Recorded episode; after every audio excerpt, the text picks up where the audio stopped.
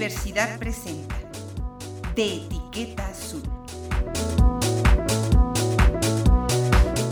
Un programa para despistados, distraídos y desmemoriados.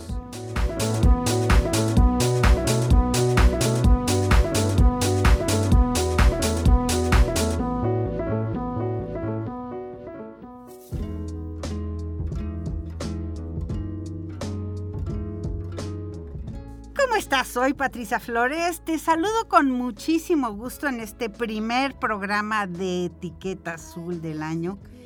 Pero sabes, más gusto me da eh, estar iniciando este año con un libro que llega a mis manos, Destejiendo Heridas, una antología de 18 cuentos realizados durante un taller impartido por una escritora muy joven y muy notable que es Liliana Bloom. Es un libro coordinado por Sonia Higuera, que además ha hecho un enorme esfuerzo para impulsar este proyecto de Tejiendo Historias. El libro este que tenemos en las manos se llama Destejiendo Historias, pero el proyecto, que además lo puedes encontrar en eh, en internet, lo puedes encontrar en Facebook, se llama Tejiendo Historias. Y este libro del cual vamos a hablar hoy es un libro de acentos muy diversos, de muchísimas voces que van desde México hasta pasando por Argentina, por Chile, por España, con temas muy diferentes. A mí cada vez me asombra cómo las mujeres escritoras están aprendiendo, fíjate, lo que quiero decir es esto, después de tantos años de silencio, hoy las mujeres están logrando expresar de una manera muy impresionante lo que por siglos, lo que por años, lo que por vidas les ha pasado. Historias como las de la violencia contra la mujer, desde lo emocional, pasando por lo sexual, por el imperdonable feminicidio. Y déjame decirte que eh, me da todavía más gusto estar hablando de este libro porque tengo en la línea a una mujer que admiro mucho. Es una mujer que ha hecho un enorme trabajo en lo que tiene que ver con la investigación, con la con escudriñar, con rescatar y con impartir talleres de mujeres en la ciencia. Una mujer que ha hecho un trabajo verdaderamente poderoso en el caso de San Luis Potosí y que además es la autora, ahora ya ella nos lo contará, la tenemos en la línea, Amoramay Micalco. Doctora, ¿cómo estás? Buenas tardes. Buenas tardes, Patti. Un gusto estar aquí dialogando contigo y con toda la audiencia. Y eh, fíjate, hay, hay una cosa que a mí me sorprende muchísimo. Tú eres autora de uno de los cuentos que aquí se publican, un proyecto independiente y un proyecto que además es eh, parte de, este taller que han dado distintas escritoras, pero que en, tu caso contó con la dirección de esta escritora muy notable de Durango, que es Liliana Blum. Cuéntanos cómo empezó este proyecto, cómo te inscribiste, cómo lo encontraste, para que el público que nos escucha sepa que si todas las cosas que tienen el alma y en el corazón, un día de estos, las pueden escribir. Claro que sí, Pati, muy cierto esto que acabas de decir todo podemos escribirlo y más estando juntas. Mira, empezó todo este, este proyecto con la convocatoria que hizo la escritora y editora Sonia Higuera, que está ubicada en Culiacán, y que a través de una amiga que también es escritora, que está en La Laguna, Claudia Soto, con quien estuve yo también trabajando hace cuatro o cinco años allá en Torreón, eh, estuvimos en algunos proyectos juntos, de hecho escribimos en una libreta, en una revista de Torreón juntas, entonces a través de ella, que estamos siempre en comunicación, me llegó esta, esta convocatoria para asistir al taller de Liliana Bloom. Entonces, pues yo no sabía quiénes iban a conformar el, el taller. Yo, pues claro, confiando en Claudia, dije sí, por supuesto, y más en Liliana Bloom, que es una escritora que se ha dedicado a hablar muchísimo en sus novelas desde el punto de vista literario de la condición de las mujeres y sobre todo las mujeres jóvenes que son acosadas, que sufren violencia, y lo planteé a partir de sus historias. Entonces dije, sí, claro que sí. Y me sumé de esa manera, fue un taller virtual. Eh, este, después de esto conozco a, Sonia, que tiene un proyecto mucho, muy amplio, que se llama Tejiendo Historias. Entonces ella se ha dedicado a enlazar a las escritoras que están ahorita, digamos, muy activas en, el mundo editorial que, y, y, que están ganando algunos concursos y que están, sobre todo, llegando a mucha gente por su escritura, a conectarlas con las escritoras que estamos en el camino, ¿verdad?, de, de ir publicando, que tenemos pocas publicaciones pero que ya vamos en, esa ruta. Y pues ese, esa es la labor de ella. Entonces nos convocó a un grupo de 18 escritoras y, este, y en ese sentido eran de España, yo no lo sabía, de Nueva York, Argentina, Chile, Ecuador, México.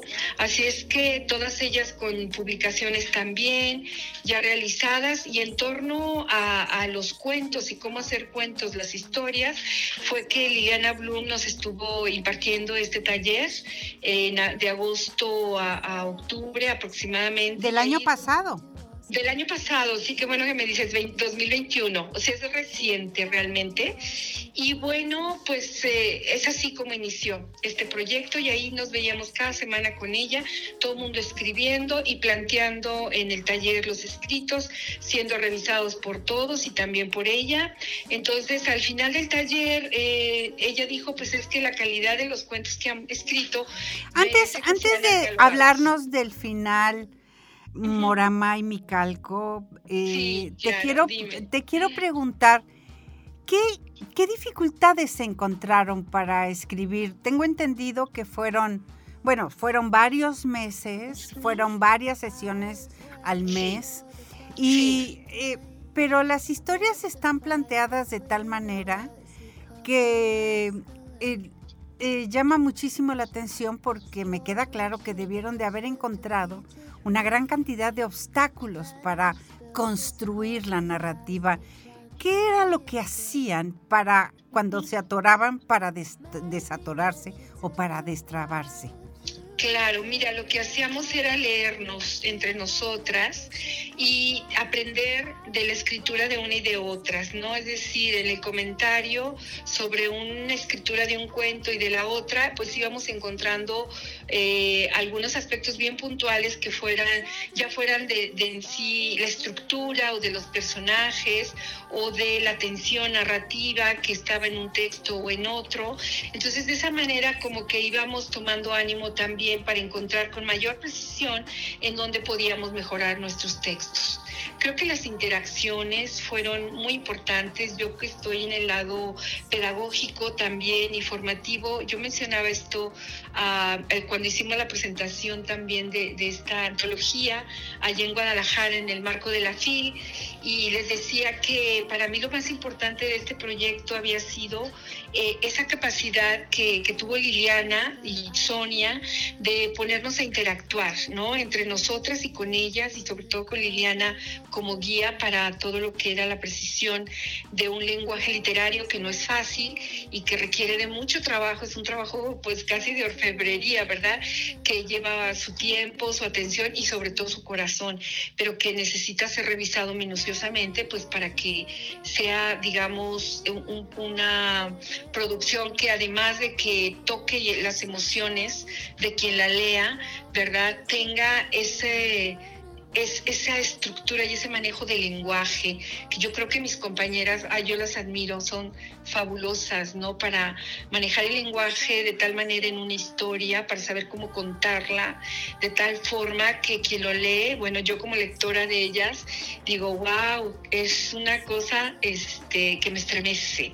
Por eso yo vuelvo a repetir ahora lo que dijo Ale Ortiz, que es una de las escritoras que está también ahí eh, en la antología, eh, y que decía, dices que cada cada historia que hay en cada cuento es una bofetada porque te sorprende, ¿no? Al final, y es una de las características del cuento, que, el final sea inesperado.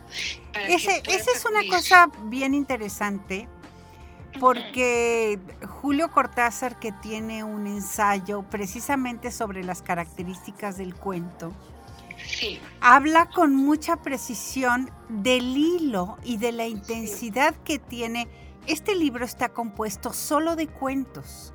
Y eso, eso eh, abre una enorme habilidad de, de Liliana Blum que llevó el taller porque si bien muchas de ustedes, según lo que leí del libro, muchas de ustedes tienen una formación profesional, una formación de posgrado, reconocimientos, premios obtenidos, escribir un cuento es y mantener la atención del cuento es una de las cosas más difíciles que hay en la narrativa.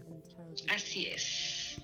Totalmente de acuerdo, Pati. Por eso es que en la brevedad, porque son cuentos breves realmente, entre pues tres y cinco páginas máximo, en la brevedad eh, vamos construyendo esa tensión y no es fácil lograrla, por eso fue muy, muy importante las interacciones para exponer nuestra primera escritura a, la mirada de, los colegas y las colegas que estaban en el taller y la de Liliana. Y en ese proceso interactivo en donde se iban puntualizando las pequeñas cosas que hacen que la atención surja o no, es en donde íbamos modificando nuestros textos hasta que ya Liliana consideró que estaban eh, bien logrados, ¿no? Entonces, y bueno, todo texto es perfectible, por supuesto, ¿no? Sin embargo, bueno, en, el, en el la primera revisión de decir, bueno, hasta aquí aquí ya está una historia que tiene la tensión narrativa, el personaje construido y tiene un inicio y un final en donde todo cabe y que eso es lo más difícil, ¿no? Bien lo dice Cortázar, como tú mencionas, que no tiene que tener nada que le sobre ni que le falte, sino que tiene que tener los, las palabras y los elementos justos. No, pues no es fácil, ¿no? Entonces, bueno, por eso estamos muy contentas, porque bueno, es una primera este, experiencia, esperemos que haya más seguramente, porque ya nos hemos constituido como grupo y, seguiremos pues mejorando, ¿verdad? Porque pues esta primera aproximación yo creo que tiene la, la cualidad de, que lo pueda, hayamos podido hacer proyecto publicado, que en eso pues tuvieron mucho que ver el consejo editorial también y este y pues ese gran empuje de Sonia, ¿no? Para ir llevando a cabo hasta el final un proyecto. ¿Qué es lo que te parece más interesante de esta experiencia? Claro, independientemente que haya dado como resultado un libro. Sí, mira, lo más importante yo creo que fue la vida de nosotras, lo hemos comentado entre nosotras, hay, hay dos compañeros ahí también y, que se suman ¿no? a la voz eh, femenino, por cierto, muy, muy abiertos, muy, muy construidos ellos desde su lugar. Y entonces lo que comentábamos es que eh, las historias que contamos son historias de mujeres ¿no? En su gran mayoría con diferentes condiciones. Entonces, uno escribe también de lo que siente, lo que vive y lo que le apasiona. Entonces, en ese sentido, pues ahí hay mucho de nosotras y hay mucho de nuestra cercanía con muchas otras mujeres, ¿no? Entonces, en ese sentido, yo creo que fue muy, muy rico como ser espejos unas de otras y encontrar que justamente en este grupo pequeño, casi 20 diríamos, este podíamos nombrar y visibilizar todo lo que muchos otros grupos de mujeres que hay por el mundo, porque pues somos de muchos países, este, están viviendo. ¿No? Y que el asunto de la violencia o de la, de la construcción de una vida libre de violencia para las mujeres sigue siendo un asunto pendiente.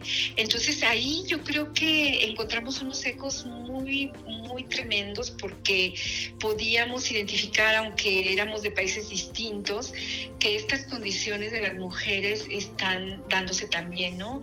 Y que de alguna manera como nos tocan el corazón, nos preocupan, nos mueven, pues son lo que atraviesan la temática de lo que escribimos y con ello pues las, también queremos como abonar con un granito de arena a todo ese, escenario que vivimos ahorita con respecto a las mujeres y tomar la oportunidad y construirla, como tú bien decías, este, tomar eh, ese camino de hacer posible que la voz nuestra como escritoras, pues se pueda leer, ¿no? Por eso, entre más lectores y lectoras haya de esta antología, pues estamos como mucho más contentas porque creo que allí es donde está ese plus de la escritura, ¿no? Cuando pueden otras y otros leerte y luego, este, a partir de ahí, pues seguir caminando. Moramay Micalco, Quetzalcoatl aterrizó en el valle. No todos los cuentos hablan de historias de mujeres, ni todos los cuentos hablan de violencia contra mujeres. Incluso hay, hay algunos de violencia. Este del sapo albino es una cosa tremenda. es tremenda. De un, de un humor negro, negrísimo. Sí, sí. Pero quiero que le cuentes a nuestro público lo que significa, lo que significó tu construcción de, tu cuento, este que se llama Quetzalcoatl aterrizó en el valle. Cuéntanos cómo lo dibujaste, cómo lo repensaste. Debe de haber sido difícil para ti porque tienes muchos años trabajando con el tema de mujeres. y optar por una figura tan masculina, tan poderosa como es la de Quetzalcoatl, pues, pues este, llama mucho la atención. A ver, cuéntanos. Mira, fíjate que todo este cuento tiene su semilla, como diría Liliana, eh, hace, digamos, años atrás, cuando comencé a, a preguntarme cómo podía escribir como esa parte que hay en la raíz de los pueblos originarios, ¿no? La, raíz indígena y cómo poder plasmarla con relación a un presente, ¿no? Generalmente se ven estas figuras míticas como allá en el pasado que existieron y, y este y como están detrás de una cosmovisión, eso fue lo que me empujó a buscar. Ahora, en el cuento mismo hablo de la hija de Quetzalcoatl, ¿no? Y cómo es la que habla por ahí con, diferentes este, formas de, de vida. Entonces, lo que me llevó fue como a tomar una figura de vida serpentina, originaria, que confluyera en los elementos de cielo-tierra como esa conjunción de la vida misma en el territorio originario.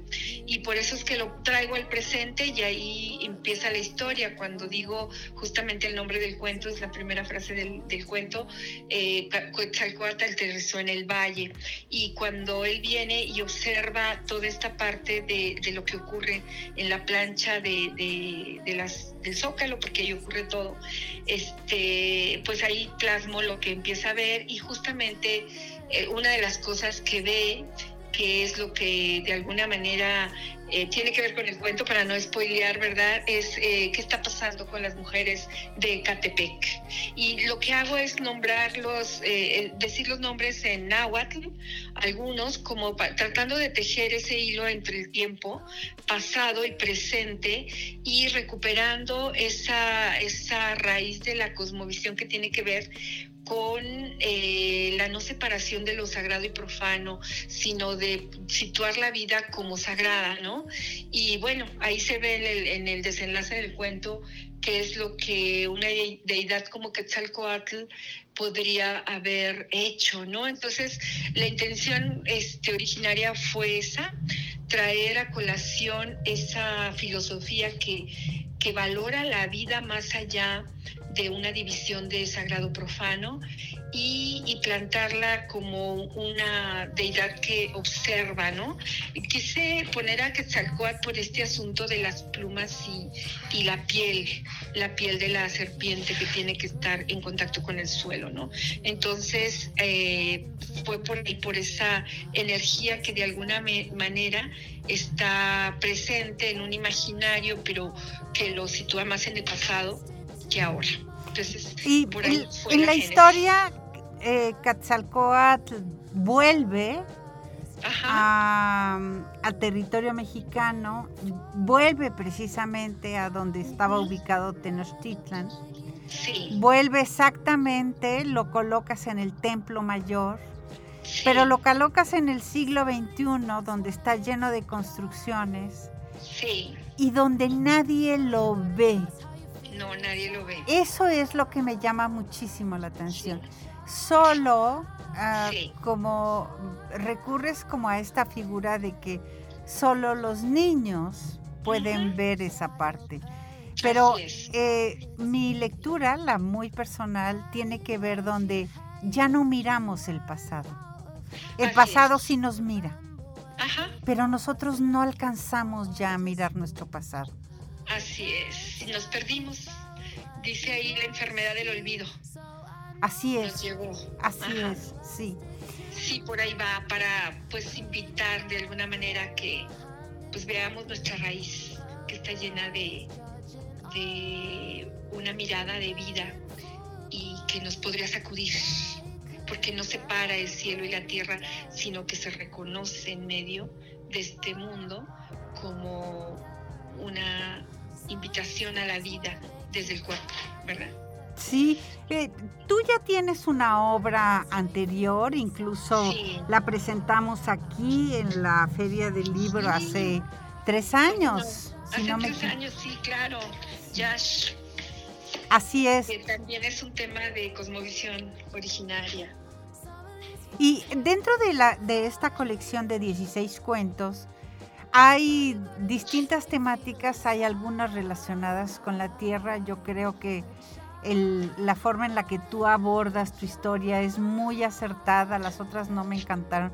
Me encantan, no, no me encantan, no, no debo decir me encantan, pero me, me sorprenden algunos de los cuentos que encontré aquí y que tienen que ver con esta fuerza narrativa de lo que, de lo que ocurre con las mujeres. El primer cuento, llegas, llegas al libro, lo abres, te encuentras primero además con la, un prólogo muy afortunado de Liliana Bloom esta, esta mujer que además tiene pues una obra muy considerable, Pandora, el monstruo pentápodo, que es una cosa fuertísima.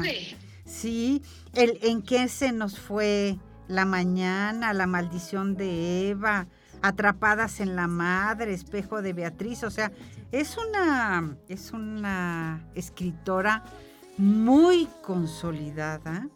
Sí. Y una del y me llama, eh, nosotros la queríamos traer para que presentara la tristeza de los cítricos, pero ya sabes que la pandemia nos atrapó a todos. A ver si logramos para este próximo marzo, a ver si cede y logramos hacer la feria del libro este próximo marzo y traerla, porque es una es una gran escritora. Y entonces abres el libro y te encuentras con esa mujer que además es, no sé si estoy en lo correcto, pero da toda la impresión de que es una maestra generosa. Ah, sí, cómo no, totalmente. Has dado la clave. Es una mujer generosa, con su conocimiento y además delicada, porque sabe cómo decir las cosas y, y cómo sacudirnos también de manera que nos empujaba a ir más allá. ¿Verdad? Entonces, eh, Liliana Bloom, yo, yo la conocía como escritora y he leído, me encanta su escritura porque sacude justamente a partir de situaciones actuales muy fuertes que ella aborda en la novela y, los cuentos que hace, pero este, el estar ya con ella como profesora, bueno, quedé encantada porque es, es como una voz que te da mucha confianza por un lado y por otro lado va señalando las posibilidades de mejorar eh, el texto, ¿no? Entonces, este, pues es muy aguda en su, en su mirada crítica sobre los textos que íbamos trabajando, ¿no? Y eso nos iba empujando a ir más allá y bueno, tanto así que seguimos con un taller 2 con ella, del cual ya no sacamos la antología todavía, pero, pero eh, seguimos en, relación con ella, ¿no? Porque es una maestra, como tú lo has dicho, muy generosa, muy abierta, muy sencilla, este, y siempre con un, buen ánimo para, para estar trabajando con, con todos nuestros textos. Moramay Vicalco, eh, destejiendo eh, heridas prólogo de Liliana Bloom, donde el público que nos escucha puede encontrar este libro. Mira, lo puede encontrar en la cafebrería Mrs. Dalloway, ms. Dalloway, que está en las páginas de Facebook. Entonces, eh, Sonia Higuera lo está distribuyendo por correo. Eh, pronto va a estar en algunas librerías, esperemos que acá esté también pronto en San Luis, en librerías pero por lo pronto ya ella te lo hace llegar a, tu casa, ¿no? Este, eh, veo que puedes escribir a un correo electrónico que es tejiendo historias. Sí. cln arroba gmail.com. También ahí es donde puedes encontrar a Sonia. Ahí se puede encontrar a Sonia, efectivamente. Sí. Pues Miriam Moramay Micalco, te agradezco muchísimo, te aprecio mucho eh, eh, la posibilidad de platicar contigo.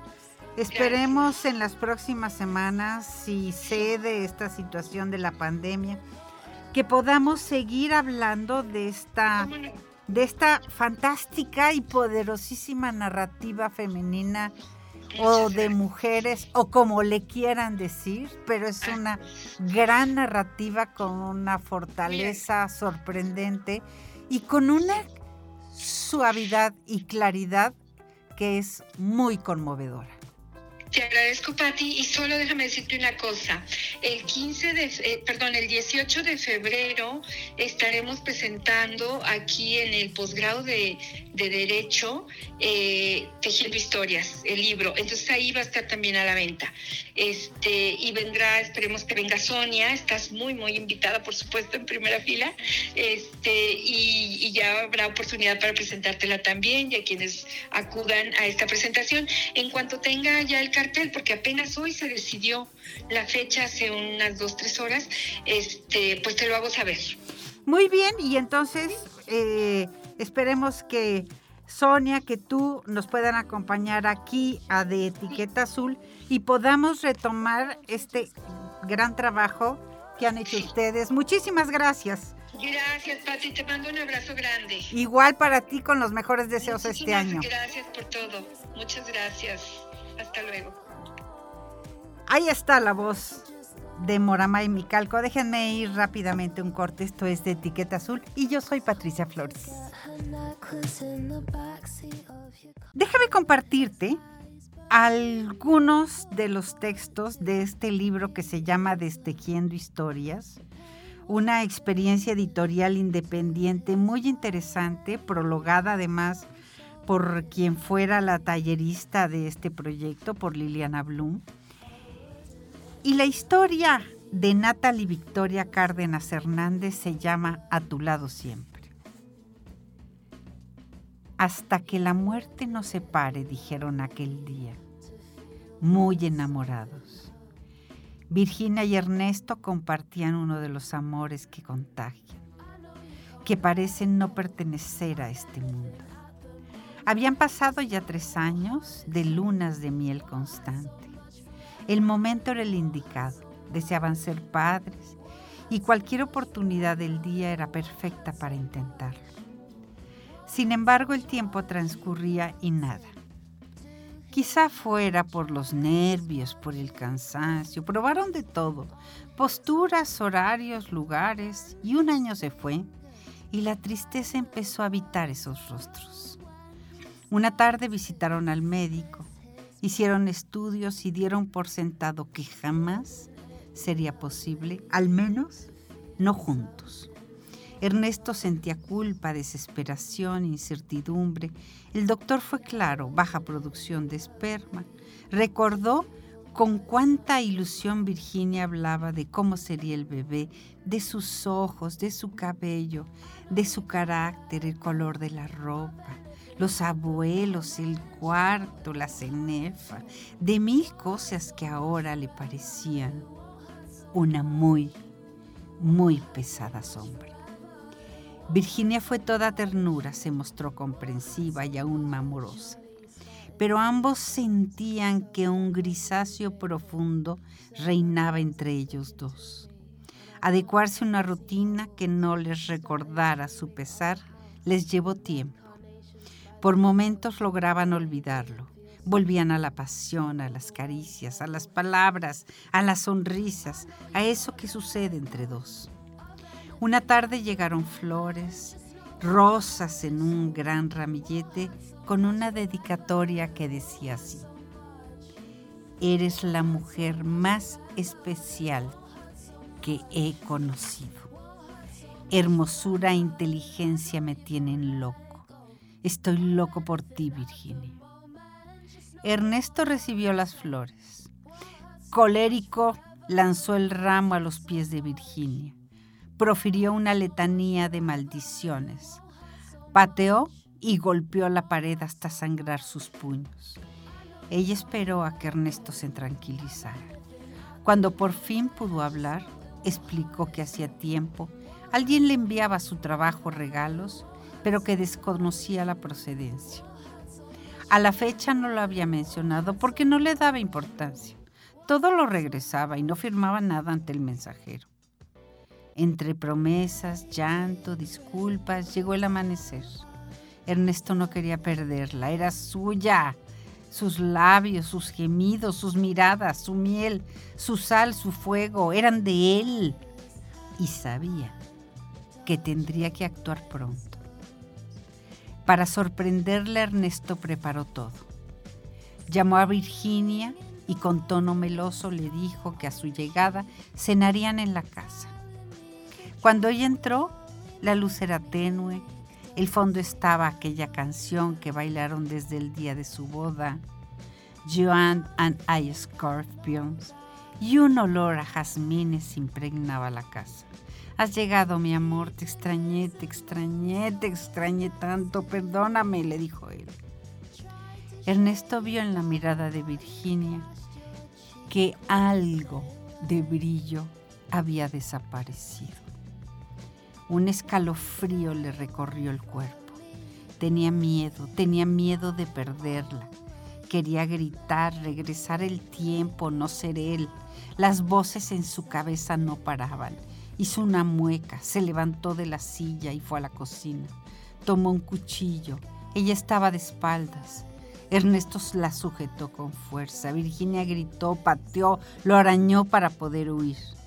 Él dio una y otra puñalada. Escuchó el sonido de la piel desgarrándose. La tiró. Se sentó sobre ella y con ambas manos fue directo a tórax y giró el cuchillo. Lo giró una y otra vez. De sus manos escurría sangre mezclada con sudor, para hasta que ya no hubo gemidos y ya no hubo movimiento.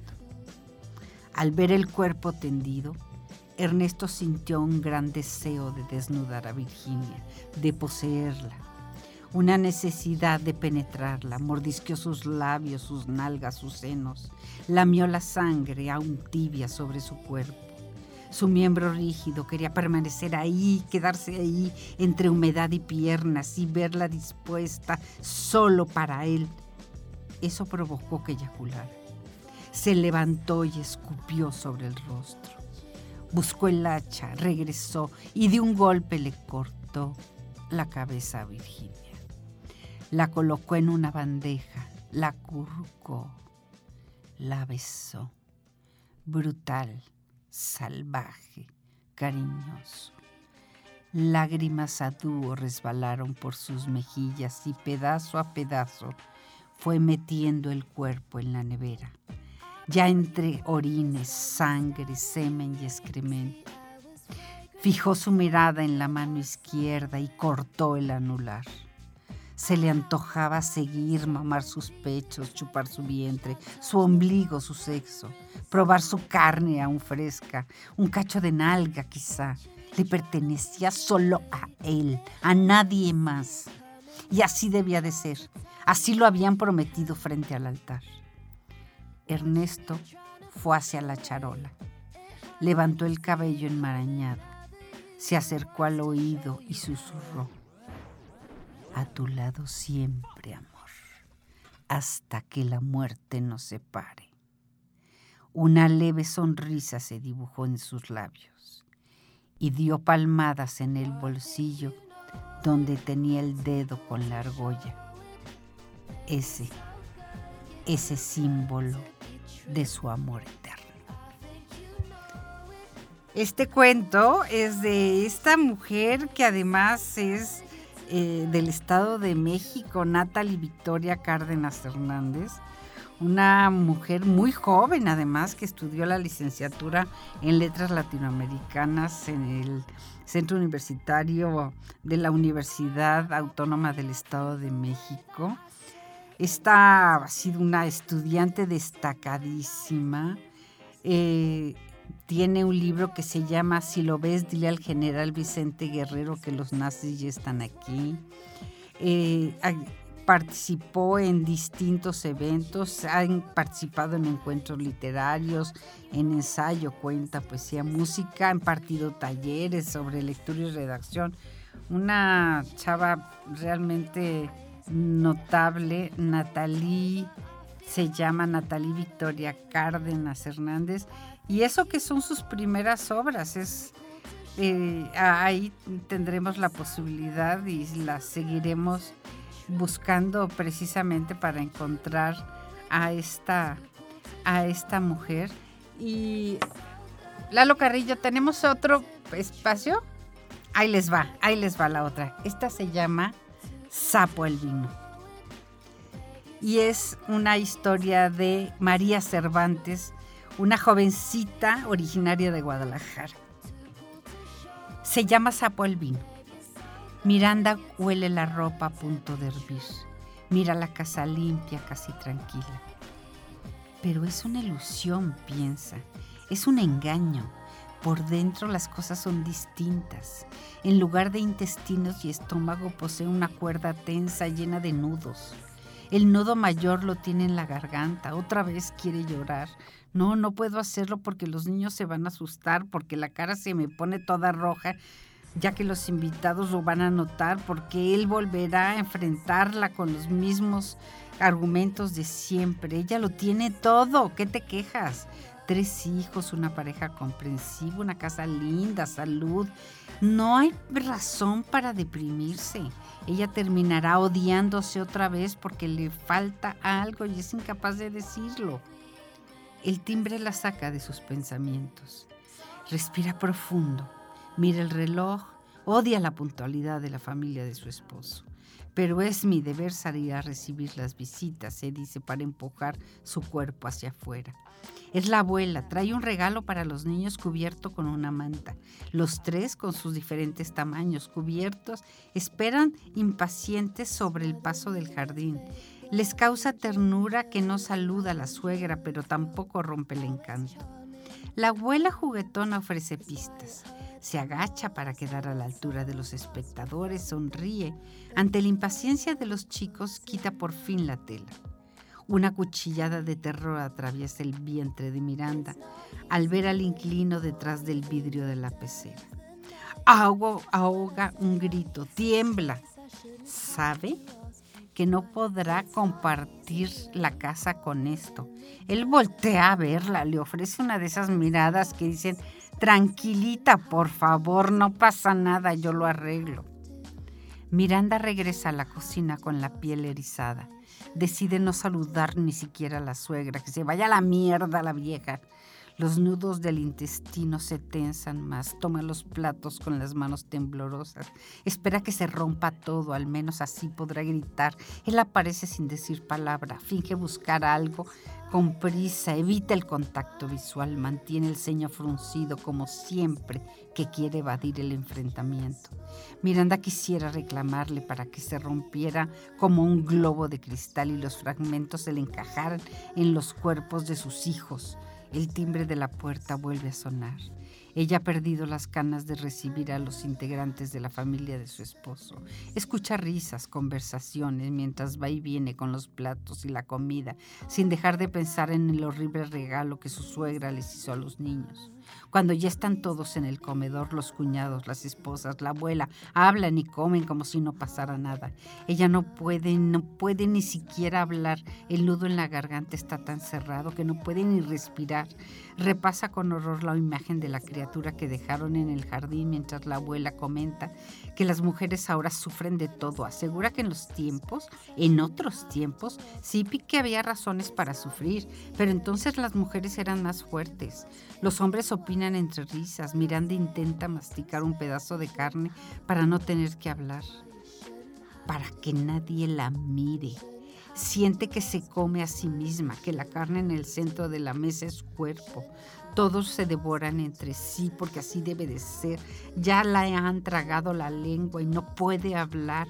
Y si fuera más valiente haría como los zorros y se amputaría una extremidad que la ata con un hilo pesado e invisible ese lugar pero no puede. No hay nada peor que tener que comer cuando tienes ganas de llorar, decía la madre de Miranda.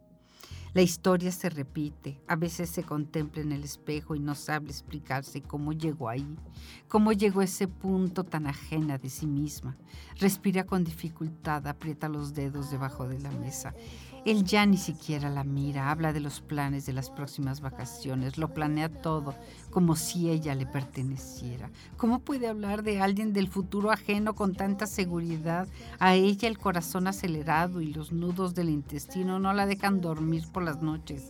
Solo piensa en el día que sigue, comidas a preparar, rabietas, cuentos adheridos a los dientes, culpa de la boca seca por querer ser otra, romperse de nuevo en mil pedazos para que los demás permanezcan enteros, volver a buscarse en la piel de muerta, en los mechones de pelo atascados en la coladera, entre los fragmentos de sí misma tirados por toda la casa sin encontrar nada que la devuelva a su punto de partida. No hay retorno se dirá como se dice a diario antes de cerrar los ojos. La conversación en la mesa toma ese giro acalorado en la que los participantes son incapaces de ver lo que pasa a su alrededor. En la mesa de niños sucede algo similar. Ella traga saliva y se levanta. Entra a la cocina, el corazón se acelera y la sopa hervido demasiado, pero no piensa apagar el fuego. Solo retira la tapadera, respira y trata de hacerlo Toma un par de guantes de tela que su suegra le hizo llegar para ella. Los odia, pero en esta ocasión los va a usar. Escucha a los demás en el comedor como un montón de moscas sobre los restos de la comida. Abre la puerta de la cocina y va al jardín. Se asegura de que el viento no la cierre. Mira la pecera. Un escalofrío le recorre la espalda y eriza todos los vellos en la piel. Sabe que debe controlar su miedo. Se dice que debe ser fuerte como las mujeres de antes y casi suelta una carcajada. Tiene que ser rápida. Si falla, otra vez no podrá hacerlo. Si falla, no va a poder. Piensa con el cuerpo transpirado y la respiración entrecortada. Mete las manos a la pasera, lo aprieta con fuerza para que no se escape. Contiene el aliento, presiente la piel blanda bajo sus guantes mientras camina rápido de regreso a la cocina. El peso la hace pensar en un bebé indefenso. Aprieta la mandíbula. De pronto quisiera no tener los guantes para encajarle las uñas en el vientre flácido y sacarle las entrañas con las manos. No lo hará porque ha llegado a su destino. Lo avienta a la olla de la sopa con furia.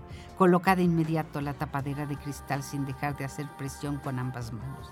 A través de la ventana redonda ve un gesto terrible. Luego esa horrenda blancura flota sin vida. Regresa a la mesa con la sopa y el pelo desacomodado. Planta la olla en el centro como quien presume un trofeo. ¿A quién se le ocurre dejar la sopa para el final? dice la suegra, con las manos a la altura de su gesto fruncido. Miranda sonríe con el cucharón en la mano, mientras observa al sapo albino flotar como un ser prehistórico entre la cebolla y los champiñones. Estas, bueno, estas son las historias de este libro, Destejiendo heridas, prólogo de Liliana Bloom. Es un texto que lo puedes encontrar en, eh, en el Facebook de Tejiendo Historias en el correo electrónico tejiendo historias cln.gmail.com y una cosa que te quisiera platicar es de esta mujer que lleva este taller, que es una gran narradora mexicana, la que hace el taller y la que prologa el libro. Eh, Liliana Blum, que es quien presenta y quien además es la directora de este taller, el quien lleva este, a cabo este taller de 16 eh, relatos. Ella ha publicado varias novelas, Pandora de Tusquets en 2015, El monstruo pentápodo de Tusquets en 2017 y reeditado ahora en el, año pasado. El año pasado, este del monstruo pentápodo es una cosa fuertísima porque es la historia de un sacerdote pedófilo. El otro son los libros de cuentos La tristeza de los cítricos, editado en 2019. Otro libro que también ya publicó es el de Yo sé cuando expira la leche. Vidas de catálogo, En qué se nos fue la mañana, esa es una historia preciosa.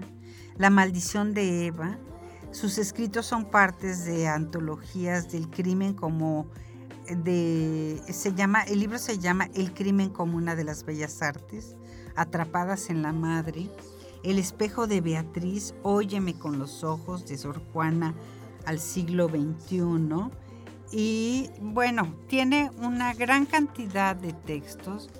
Esta eh, escritora, pues uno de sus libros más conocidos es este que te cuento que es el de El monstruo pentápodo y eh, Cara de liebre y La tristeza de los cítricos, que indaga mucho sobre los monstruos, lo monstruoso de la sociedad. Y resulta que esta mujer, Liliana Bloom, nacida en Durango en 1974, ella cuenta que pues la verdad es que mm, está acostumbrada a que las viejitas le pregunten por qué escribe cosas tan feas. Su segunda novela, esta que te platico del pedófilo, el monstruo pentápodo, trata sobre un pedófilo que además es un espléndido vecino. Y la primera que te comenté, Pandora, es una parafilia sexual que tiene como una mujer obesa un hombre que parece poseerlo todo, la parte oscura que hay en sus libros, dice ella, va a permanecer porque es la parte de la visión que tienen que vivir muchas personas en la actualidad. La escritora eh, trata de explorar en cada obra la complejidad de la violencia. ¿Es tan malo alguien que mata como alguien malo? se pregunta. Y se responde, yo quería en mis obras, yo quiero en mis obras, mostrar que las personas que cometen atrocidades y asesinatos y cosas extraordinarias, incluso estando en México, no son distintas de otras. Llega un momento en que la vida te puede llevar a un punto en el que nunca esperaste estar. Y parado en esa orilla las opciones se vuelven muy distintas, dice la autora. Yo creo mucho en el libre del bedrío, dice ella, por ejemplo.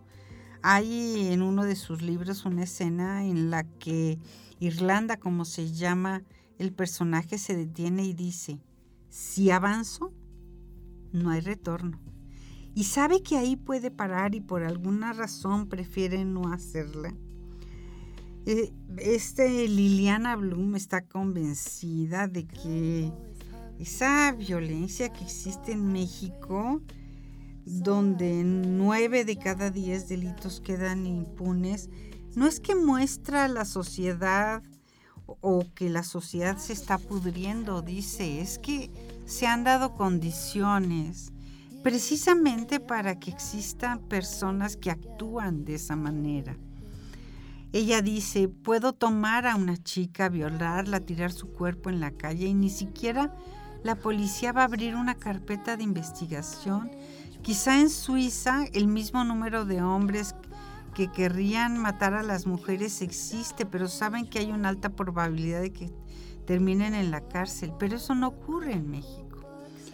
Y dice que a ella lo que le, de verdad le parece importantísimo, que eh, determinados lectores entiendan cómo son las mujeres de esta época en una sociedad como México.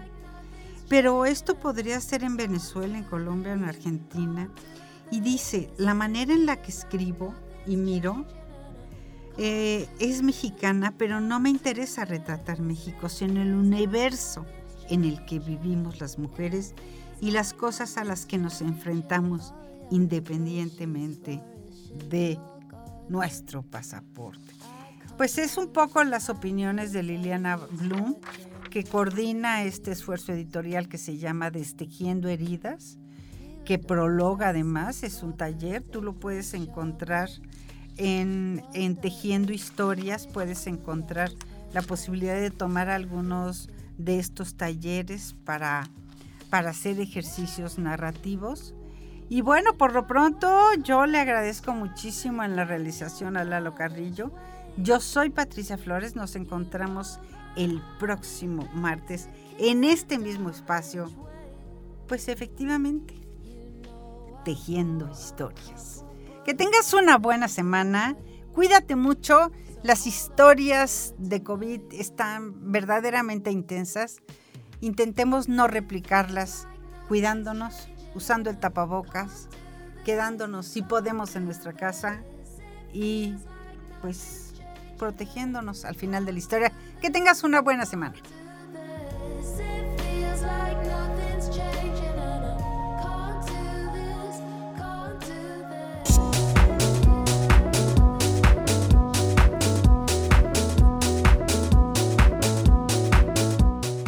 Universidad presentó De Etiqueta Azul.